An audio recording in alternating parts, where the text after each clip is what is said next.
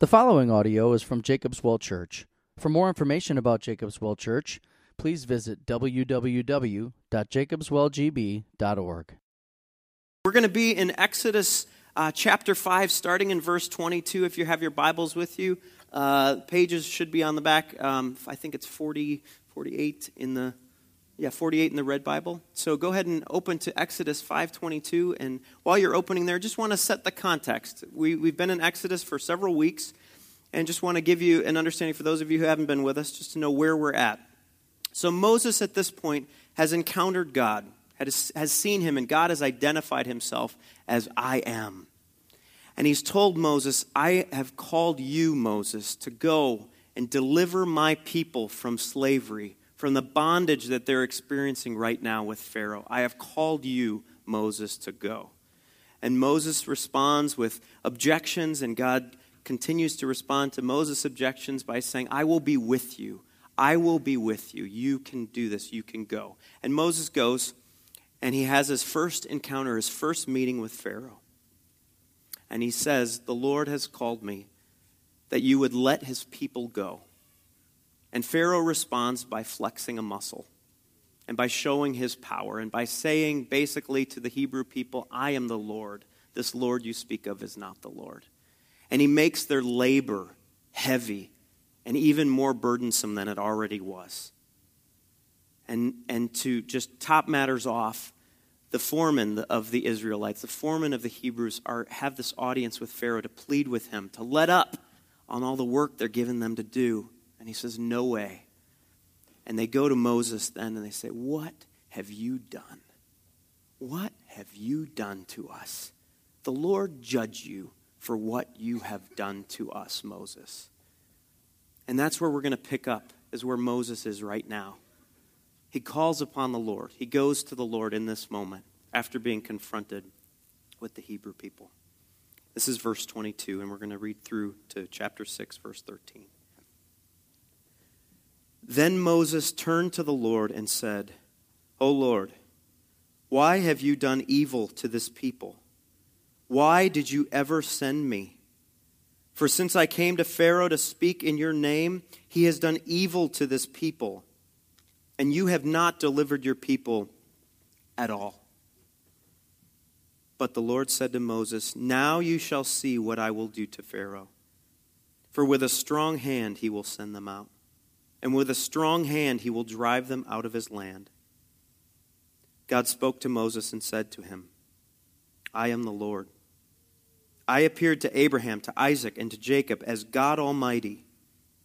But by my name, the Lord, I did not make myself known to them. I also established my covenant with them to give them the land of Canaan, the land in which they lived as sojourners. Moreover, I have heard the groaning of the people of Israel, whom the Egyptians hold as slaves, and I have remembered my covenant. Say therefore, Moses, to the people of Israel, I am the Lord, and I will bring you out from under the burdens of the Egyptians, and I will deliver you from slavery to them, and I will redeem you with an outstretched arm and with great acts of judgment. I will take you to be my people, and I will be your God, and you shall know that I am the Lord your God, who has brought you out from under the burdens of the Egyptians. I will bring you into a land that I swore to give to Abraham, to Isaac, and to Jacob. I will give it to you for a possession. I am the Lord. Moses spoke thus to the people of Israel, but they did not listen to Moses because of their broken spirit and harsh slavery. So the Lord said to Moses, go in. Tell Pharaoh, king of Egypt, to let the people of Israel go out of his land. But Moses said to the Lord, behold, the people of Israel have not listened to me. How then shall Pharaoh listen to me? For I am of uncircumcised or faltering lips. But the Lord spoke to Moses and Aaron and gave them a charge about the people of Israel and about Pharaoh, king of Egypt, to bring the people of Israel out of the land of Egypt. Let's pray.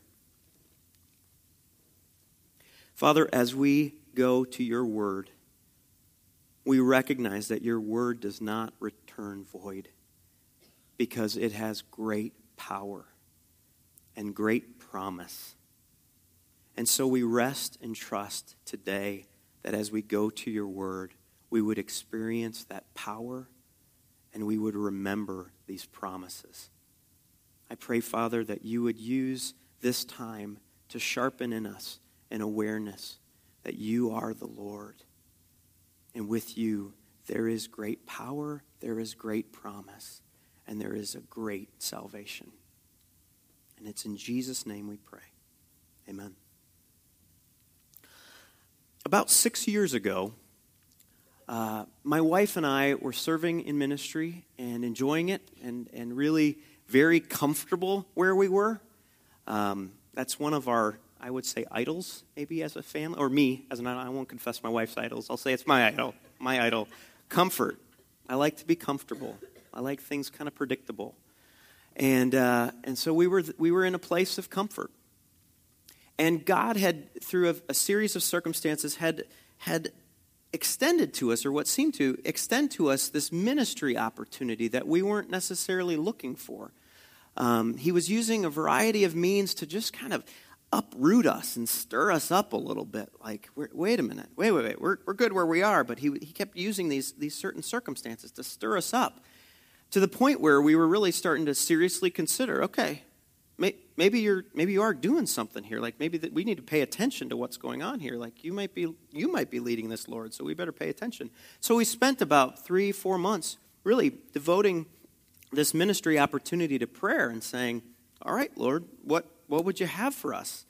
And it's interesting because for me, I'd probably be like, "Okay, I think I'm ready. Giddy up." My wife takes a little bit longer to get on board, and she was actually maybe there before I was, as far as wanting to pursue this ministry opportunity. So we were like, after about 3 or 4 months, like, we're ready. Let's go. Let's do this. This is exciting. God's got great things in store for where we're headed. Let's go. And through a series of very, very clear circumstances, very clear, God very quickly said, "You're not going." And I remember getting a voicemail from a person who was part of this ministry opportunity. And they left me a message. And it was along the lines of, "You know, Chad, we're really excited for whatever God has in store for you. We know it's not here, but we're excited for whatever you're going to end up doing. And so the Lord's blessings to you and good luck to you and take care of yourself and God bless and all that." And so I listened to this voicemail and I hung up the phone. And I looked up at the ceiling, which is where I look when I talk to the Lord. I don't know why, but I looked up and I said, "God, you gave me a taste of something really good, and then you took it away. You're mean. You're just mean. You didn't live up to your name of being a good God. You're mean." That was my response.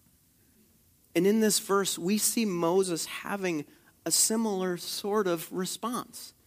If you look at verse 23, he says, of chapter 5, he says to the Lord, "For since I came to speak in your name, he has done evil to this people, and you have not delivered your people at all." Can you kind of hear the same sort of tone? What are you doing? You're mean. But what's happening here for Moses, what was happening for me, and all of us, I think, is when we begin to put our own expectations and our own picture of how God needs to work on our terms, and we decide what his name really means, what doing something in his name really means, we're bound to be frustrated. We morph the name of God into the shape of man. We take our own expectations. "God, you do things this way, and you don't do things this way." We take our own timing. "God, you do things quickly, now, not later, and you're not slow.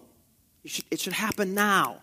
We put our own timing. We put our own expectations. We also put our own circumstances on there. We say, like, "God, you're present when things are good, but you're absent when things are bad." And so we make God into our own image and expectation of what he should be. And we say, "This is the God I will trust. I will follow him where I think he's leading. I will wait on him according to my schedule. I will believe in him when everything makes sense to me. And this God that we construct is a false God. It's an idol. I heard a quote at this conference we were at this week that was really helpful to hear. With false gods and with idols, when you scratch at them, you start seeing a mirror. It reveals a mirror to show us, I have made God into my image. And we see this dilemma playing out, and it's bookended. It's really cool how God sets us up in his word. Like, it's bookended in this passage. At the beginning, at the end of this passage, we see Moses and the Israelites consider God's deliverance of them. We see their expectations. We want deliverance to involve no suffering and no struggle. Moses in chapter 5:22 says, "Why have you done evil?" Basically saying, God doesn't work this way, so it must be evil. And he says later in chapter 6, verse 12, he says, "I'm a man of uncircumcised or faltering lips," which means he maybe had a speech impediment or stuttered or whatever it was. He was saying God doesn't use these incapable communicators to speak to the rulers of the world. They also questioned timing. They said, we want deliverance to happen instantaneously. And Moses says in 5:23, "You have not delivered your people at all, not ever." And he says in the verse before that, "Why did you ever send me?" Which has this idea like, God, you didn't work quickly. You didn't work fast. You didn't work on our watch. And also the circumstances. We see how their circumstances are affecting them. We want deliverance to be logical. And so when the Israelites are faced with their harsh slavery and their condition, they believe, according to their image of God, he's left us. He's not here. And Moses in verse 12, chapter 6, says kind of the same thing. "No one listens to me. Why would Pharaoh listen to me? You must not be in this, Lord." But wedged between the bookends of this passage, between God made in man's image, is God's response. Verse 1 shows us, of chapter 6, shows us three very loaded and yet comforting words. But the Lord. These words, "but the Lord," serve as a contrast to our image making of God. These words should give us great comfort that God doesn't leave us to craft our own portraits of his name. And we're about to see in this passage three key correctives God is making about his name. The first one is that the name of the Lord has great power. The second is that the name of the Lord has greater promises. And then finally, the name of the Lord has the greatest grace. First, the name of the Lord has great power. Look with me at verse 1, chapter 6. "But the Lord said to Moses, 'Now you shall see what I will do to Pharaoh. For with a strong hand he will send them out, and with a strong hand he will drive them out of his land.'" God answers Moses' questions with demonstration language. Now you will see what I will do. It's basically like he's saying to Moses, watch this. And whose mighty hand, whose strong hand are we talking about here? It's a little confusing. Is this Pharaoh's? Because it says, "For with a strong hand he will send them out. With a strong hand he will drive them out of his land." That must be Pharaoh we're talking about. But we only have to go back to a few chapters back to Exodus 3:19 and see this is the Lord's hand at work. Exodus 3:19 said, "But I know that the king of Egypt will not let you go unless compelled by a mighty hand." Similar to the expression of strong-arming someone. This is like the ultimate arm wrestling match. Pharaoh shows his bicep, God shows his. And God says, I'm not only going to win this arm wrestling match, and that he's going to let my people go. I'm actually going to break the table so that he drives them out of the land. That it would be so obvious that is my great power at work. You've heard, I don't know if you've heard the adage, with great power comes great responsibility. So how does that apply to God? With ultimate power comes ultimate responsibility. God's response to Pharaoh, who declared himself to be the Lord a few verses back, will be swift and just. And for those of us who struggle with trusting in this image of God, we can look to this great power that God demonstrates and rest and trust that he's in control and he's in charge.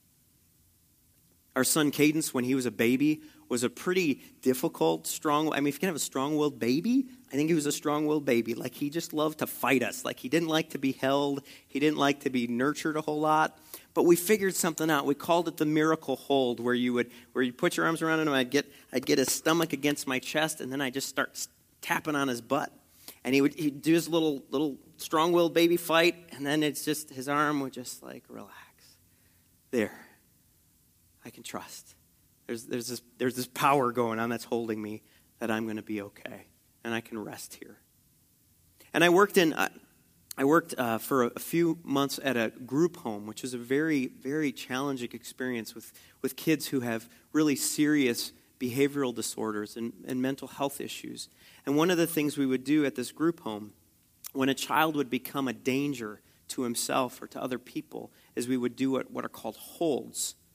And as a leader in the group home, you really had to communicate to them that I'm not doing this because I hate you. I'm actually doing this because I care about you. And I don't want you to hurt yourself. And I don't want you to hurt somebody else. And so we would hold them down on the ground.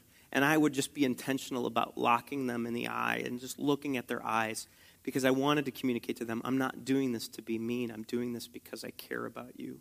And they would fight and scream and cuss and call you names and spit on you and try to bite you, until the point that they would just relax. And sometimes it would take 2 minutes. Sometimes it would take 2 hours. But they would recognize that there is a power greater than me at work here, and I have to believe that they care about me. And I think the Lord is saying here, there is a power greater than anything, greater than Pharaoh, that you can rest and trust in and relax in. Pharaoh never stopped squirming, never stopped screaming, never stopped fighting when God put the hold on him. But he's encouraging us and encouraging Moses and encouraging the Israelites to rest and relax in his great power. So for us, how does knowing the power of God, the ultimate power of God, affect our trust in him? Well, it affects our expectations. There's no power beyond his power. I don't know if there's some of us here who are feeling powered or overwhelmed by something. Maybe the wife or the husband who's been bullied by their spouse, or the middle manager who's being manipulated by their boss, or the person whose powerful fears or regrets wake them up at night and say, "What are you going to do?" For those of us who are feeling powerless to this great power over us, God is asking us, call on his name and rest in trust that there's no power greater than God's. And then there's those of us who think that we're the greater power, that we're the ultimate power, the one who lets everyone know how subtly how great you are, or the one who's maybe dealing with a loss or a pain and says the best way to handle it is just suck it up and be strong. Or maybe the one who finds power in their position compared to others and says, you know what, I don't struggle with that sin, or my sin's not as bad as that guy. To those folks, he says, repent. Verse 2, verse 6, verse 7, verse 8, and the remainder of the entire Bible says in the language that is clear as day, I am the Lord, not you. I am the Lord, not you. We can trust in the name and the power of the Lord. In no other name is there such great power. Secondly, the name of the Lord has greater promises. Throughout the book of Exodus, we hear those words, I am the Lord, I am the Lord. Why the repetition? Why do we hear that consistently? Because it reiterates, it tells us that there is a relational, covenant, promise-keeping God that we serve. I personally struggled, and I really hope I don't offend anyone, I personally struggled with the Promise Keepers movement. I loved the Promise Keepers movement for the fact that these were men gathered together, worshiping the Lord. I loved that. I loved to see that. And I loved that there were men that were making declarations to say, we want to be better husbands. We want to be better fathers. We want to be better lovers of God. I loved that. I appreciated all of that. But one of the things I struggled with was the name, Promise Keepers, because it didn't appear to leave room for the potential failure that was going to come when promises were broken. And we see this all around us when we encounter our own failures and our own breaking of promises. I saw a book the other day that was called The Good Dad, and I'm like, oh no, I don't need to read that because it's going to confront me with the fact that I'm not. And we were at this conference, and one of the speakers was talking about his father, and he was saying, my father never failed me. And I was like, oh no, I hope my kids never say that because I know I failed them. And I watched a movie called Boyhood, which is it's a really fascinating movie because it chronicles a boy's life from age 6 to 18, and it actually films it where the actors get older. So they keep the same actors through the course of his life, which is interesting. But basically through his life from 6 to 18, you saw his constant failures that he experienced from father figures in his life. Not showing up when they promised to show up. Not following through when they promised to follow through. Leaving, and the boy not knowing when his dad was coming back. If our kids are asking us, Dad, do you promise? That's probably a good sign that I've been a promise breaker. Because why would he even have to ask that question? So when we hear the words, I am the Lord, God is working to establish his name as one who never breaks his promise, is always on perfect time, and what he says he will do, he will do. In the beginning of verse 3, he says, I appeared to Abraham, to Isaac, and to Jacob. It raises our awareness. It's Abraham, Isaac, Jacob we see throughout Exodus. Raises our awareness that God is a God of consistency. I am the Lord of these men, not I was, which means he's eternal. His promises are eternal. And in verse 8, he talks about the promise of a land and blessing, and he swears to keep that promise. So what does this promise-keeping God do for our trust? For those of us who are impatient, thinking God's timing is unbearable. I can't wait any longer. He's saying, as you wait, find your strength in waiting on the Lord who keeps his promises. As you wait for a change in your child's behavior, wait on the Lord who keeps his promises. As you wait for a change in your spouse's hardened heart to the gospel, wait on the Lord to keep his promises. As you wait for a change in a pattern of sin that won't ever seem to go away, wait on the Lord who keeps his promises. Not only is he great in power, no other name but the name of the Lord is able to make and keep all of his promises. Lastly, the name of the Lord has the greatest grace. Look with me at verse 3 again. I appeared to Abraham, to Isaac, and to Jacob as God Almighty. But by my name, the Lord, I did not make myself known to them. By my name, the Lord, I did not make myself known to them. At first glance, that's kind of confusing because in Genesis, the name Yahweh, the name the Lord was used consistently. I'm not sure what's going on here.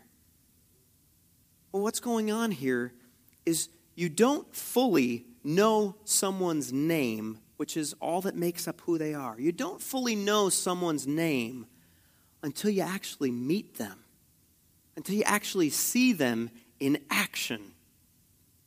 And God was telling Moses, I'm going to reveal myself not only as a powerful, promise-keeping God, I'm going to reveal myself as Savior, showing grace to an undeserving and unlistening people.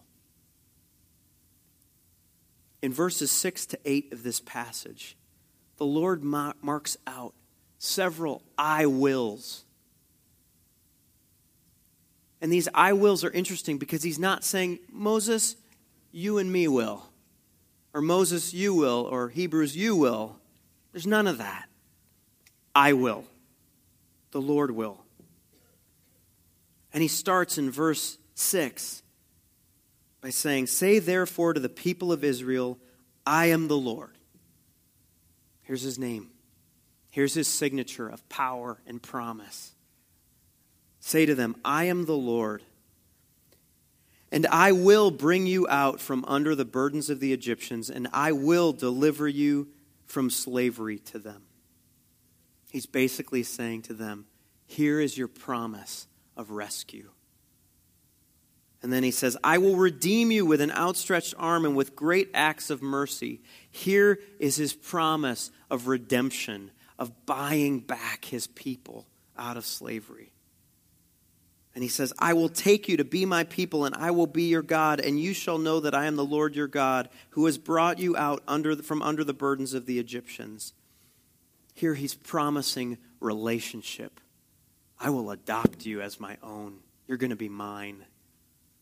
And then finally in verse 8 he says, I will bring you into the land that I swore to give to Abraham, to Isaac, and to Jacob. I will give it to you for a possession.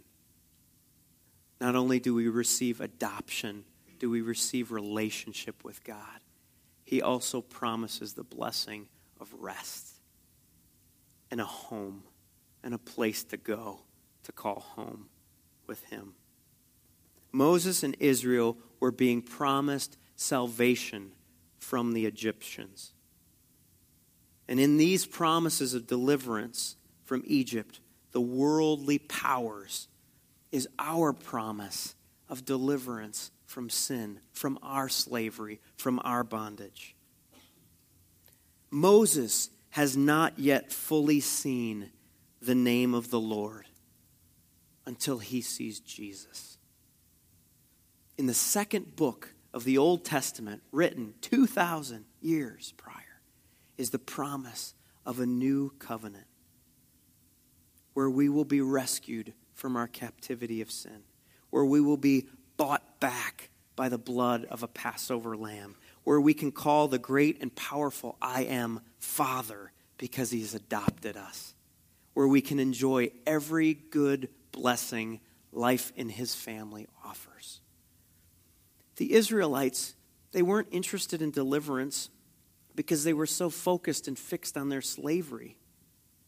But thankfully, God didn't depend on their response. That God didn't depend on them going, oh, you're going to deliver. Oh, okay, we're going to follow. You're going to deliver us. Okay, here we go. God didn't depend on that. He didn't depend on Moses. He didn't depend on Moses's, I'm not sure I'm the guy. I'm not sure I'm going to be able to do it. He didn't depend on their response. He took initiative in spite of them. And in spite of Moses's refusals, he took initiative. And that's grace, where it's God's initiative and nothing else. At this conference we were at this past week, there was a man sitting right in front of us, in the row in front of us, and he was bound to a wheelchair.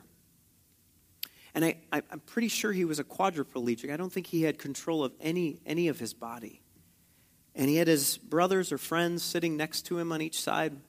And during the sessions, as the sessions were going on, because the sessions were probably about an hour long, you just watch his body just start to slowly kind of sink, the gravity of his body slowly sink him down into his chair where he couldn't move, he couldn't do anything about it. And so every once in a while, his brothers or his friends would come and put their arms under his pits and lift him up. And just lift him up and place him a little more comfortably in the chair. And then it would happen again, and he'd fall back down. And his brothers would come and lift him up. There was no way he could move from his place. He needed an outside mediator. We are him. We're completely helpless and without ability to save ourselves. And friends, there is no condition, there is no paralysis, there is no sin that he is not able to heal by his blood. You may believe you have to do something in order to make things right. Believe instead in the name of the Lord. You may believe you have to be in better shape in order to stand before him. If that's us, no. Believe instead in the name of the Lord.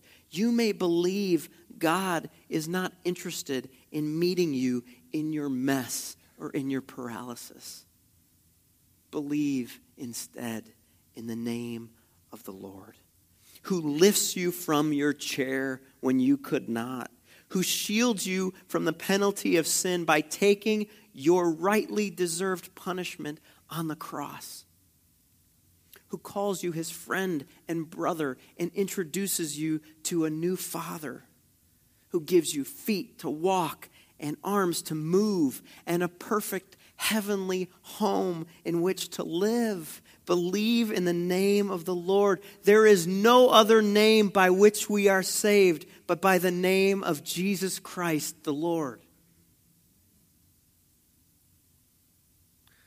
6 years ago, as I was talking earlier, 6 years ago with this ministry opportunity, God clearly showed me that my expectations of the Lord were my own. That my view of the Lord's timing was my own. That my understanding of the Lord's plan for my life was my own. He wasn't being mean. He was being the Lord. The Bible that I use says, presented to Chad Bodwin by your friends at Jacob's Well on September 28th, 2010. That's 5 years ago. The ministry opportunity was 6 years ago to be part of a church plant called Jacob's Well, to be part of a ministry in reaching the community of Green Bay with the gospel of Jesus Christ. I thought God said, no, you can't be a part of that. But he said, not yet. And we have what we call, I call these stones of remembrance. And the passage on this is on our mantle. We will tell the next generation the praiseworthy deeds of the Lord, his power, and the wonders he has done. Had we not moved to St. Louis, Missouri to go to seminary, we would not have been trained to be able to preach the word of God. Had we not moved to St. Louis, we had 2 children that needed specific medical care that really St. Louis was tailored to provide. Our oldest son was part of a research study which helped preserve his little life. We're here now, not 6 years ago, with my wife and I having a loosened grip on control and a greater appreciation for the faithfulness of God. We're here now better healed from past wounds and ministry traumas because I had a pastor in St. Louis who cared for my soul. We're here now and not 6 years ago, not because the Lord is mean, but because the Lord is good. Verse 13 closes this passage with, again, 3 great words. But the Lord spoke to Moses and Aaron and gave them a charge about the people of Israel and about Pharaoh, king of Egypt, to bring the people of Israel out of the land of Egypt.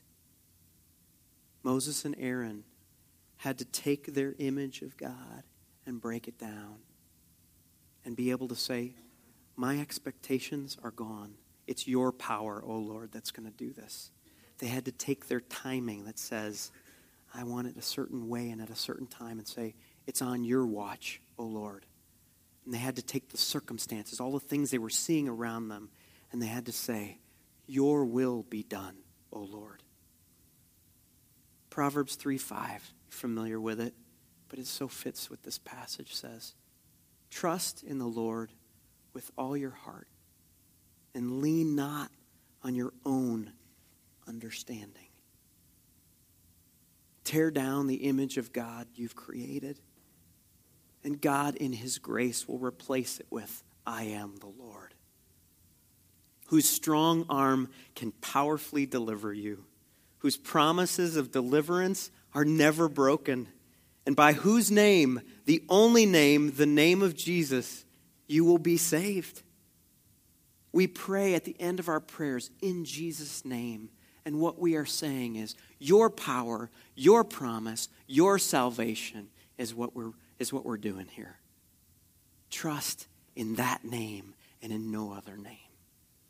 Would you pray with me? Father, thank you that we can call you Father.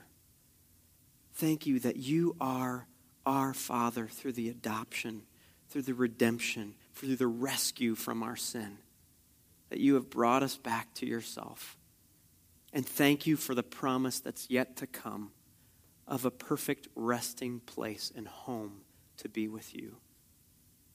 Father, I pray that you would help us to tear down those images of you that we have made, those expectations of you that are our own, the timing, situations, all of the things that we put on you that are not you, and that you would replace them with us seeing a God of power, with us seeing a God who keeps his promises, and with us seeing a God who provides salvation.